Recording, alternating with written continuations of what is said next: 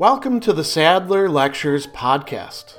Responding to popular demand, I'm converting my philosophy videos into sound files you can listen to anywhere you can take an MP3. If you like what you hear and want to support my work, go to patreon.com slash sadler. I hope you enjoy this lecture.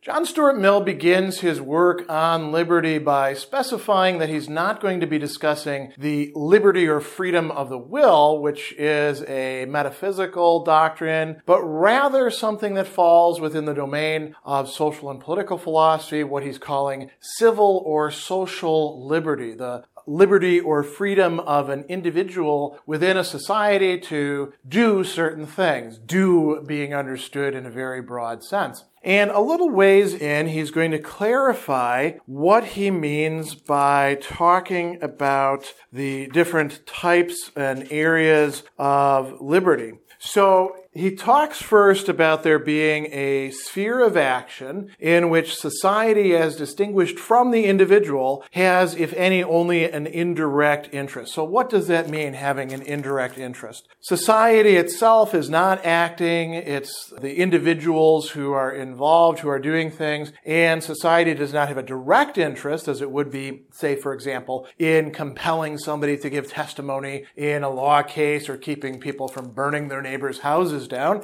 It has only an indirect interest. Uh, that is, perhaps it could affect others within society or perhaps it might not. So he says that comprehending all of that portion of a person's life and conduct, which affects only him or herself, or if it affects others, because it could affect other people, only with their free, voluntary, and undeceived consent and participation. And he clarifies, he says, when I say only himself, I mean directly, and in the first instance, for whatever affects oneself may affect others through oneself. You know, if I take drugs, for example, and it affects my mood, and then I don't follow through on commitments that I've made to others, we could say that they are indirectly affected by that, but they're not directly affected by, say, getting high from the, the drugs. So he says, this is the appropriate region of human liberty, all of this sphere of action. Then he goes and he breaks it down down into three different domains, which are going to be discussed through the rest of the work in considerable detail.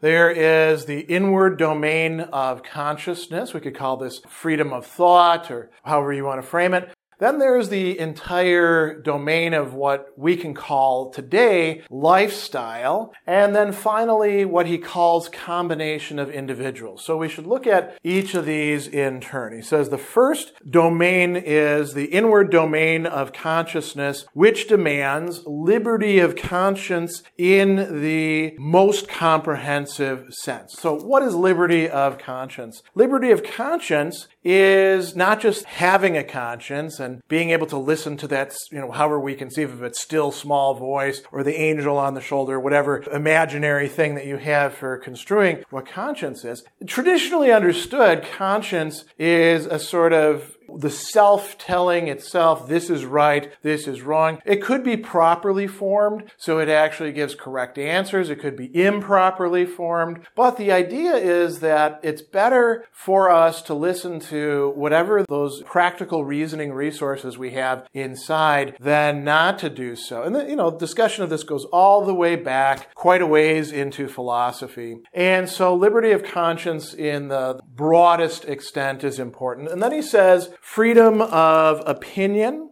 and freedom of liberty of thought and feeling, absolute freedom of opinion and sentiment on all subjects, practical or speculative, scientific, moral, or theological. So let's think about this. He uses the terms thought and then opinion. So the things that we actually think. We should be free in the things that we actually do think, and we should be free in the thinking that we do with them, the thought processes that we have. The formation of our If we want to read garbage books and, you know, watch true crime TV and get the idea because of that, that the world is much more dangerous than it is, Mill says that, you know, unless it's actually affecting other people, we should be allowed to have that freedom to think crazy thoughts about how likely it is that somebody's going to break into our house and destroy everything or rape us or kill us and ignore the things that are much more likely to injure us, like say car crashes. Now, Sentiment, sentiment and feeling. This is where Mill is saying that we should be allowed freedom, provided it's not affecting other people in a direct way against their interests, that we should be free to feel how we want to feel. So let's take a very silly example. If I don't like broccoli and you do, I mean, more likely that's the opposite of the case because I actually do like broccoli and many people don't, then you shouldn't compel me to somehow like broccoli. You shouldn't bring coercive power to bear on me so that I have to deny my own sentiments about that. And when we get to other things, other feelings, Mill is saying we should have freedom. And he says on all subjects, all subjects, practical, the day to day things, how we ought to behave, and speculative, whether the moon actually is real or not, you know, conspiracy theories about moon landings and things like that. Mill is saying we should have freedom of opinion and sentiment on those matters.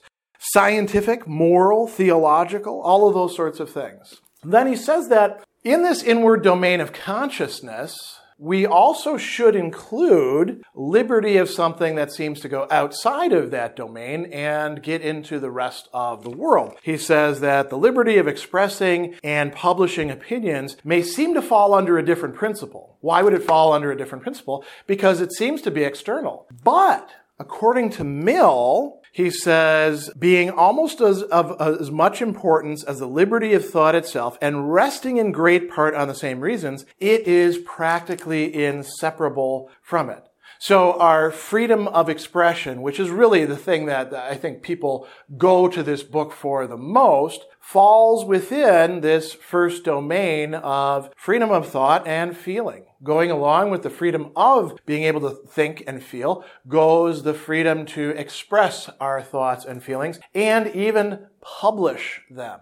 The second big domain that he's going to talk about, which he treats in a separate chapter, is that of what we nowadays call lifestyle. He says, secondly, the principle, what is the harm, the principle here? The harm principle requires liberty of tastes and pursuits of framing the plan of our life to suit our own character, of doing as we like, subject to such consequences as may follow, without impediment from our fellow creatures, so long as long as what we do does not harm them, even though they should think our conduct foolish, perverse, or wrong. So if I want to spend my available money, and let's say there's not, you know, very much of it, just enough basically to, you know, cover rent and insurance and food and save up a little bit for medical rainy days and things like that. If I want to use the spare income that I have for buying video games or giving it to the poor or giving it to somebody who's much richer than I am in a rather, you know, sort of perverse line of reasoning. All of that is perfectly fine as far as Mill is concerned and nobody should be impinging upon that. If I'm into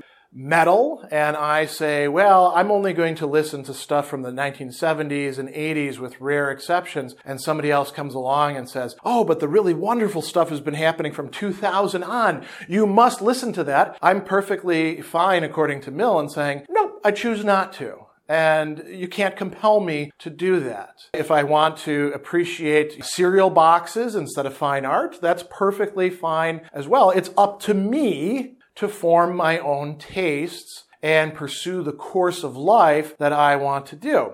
You know, again, we could look at instances where it starts to bleed over into other matters. If I want to take baths every single day and a shower in the morning and scrub my hands, you know, for two minutes every time that I do anything in the bathroom, whether it's going to the bathroom or brushing my teeth or even walking in the door and checking how my hair looks or something like that, uh, that's up to me. So long as I'm not actually affecting other people, like using too much water or something like that, you know, in an unjust way. If I don't want to bathe at all, well, you know, until that becomes an actual problem for other people, that's within the scope of this second domain. So, you know, what we have as hobbies or fandom or allegiances, what sports we watch or don't watch, all of that falls under this domain of lifestyles, whether we're consumerists or anti-consumerists, anything along those sorts of lines.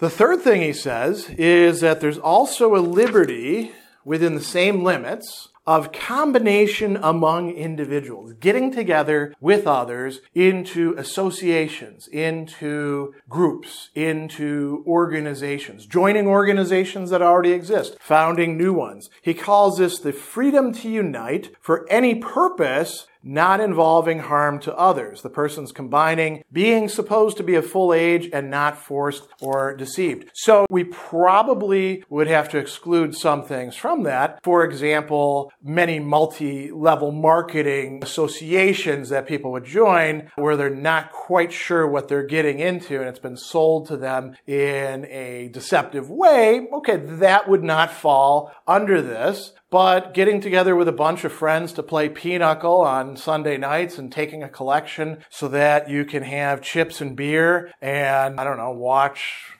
again, true crime shows on TV or something like that, perfectly fine. And nobody should interfere with that provided your association is not interfering with other people. You know, if you're going to insist on doing your pinochle games in, I don't know, say the, the city hall after the city hall is closed or a public library, they would be perfectly fine in saying, no, no, no, you can't break in and do that. But, you know, if you're doing it in, in your own home or some other establishment and you're not actually disturbing in any major way other people, you're not transgressing their rights, that would be perfectly fine. So we have here a pretty extensive conception of what the domains of liberty would be. There's, you know, the sphere of action in which society has only an indirect interest. And the book is really structured along the lines of considering each of these in turn. Special thanks to all of my Patreon supporters for making this podcast possible. You can find me on Twitter at Philosopher70, on YouTube at the Gregory B. Sadler channel, and on Facebook on the Gregory B. Sadler page. Once again, to support my work, go to patreon.com slash sadler. Above all, keep studying these great philosophical works.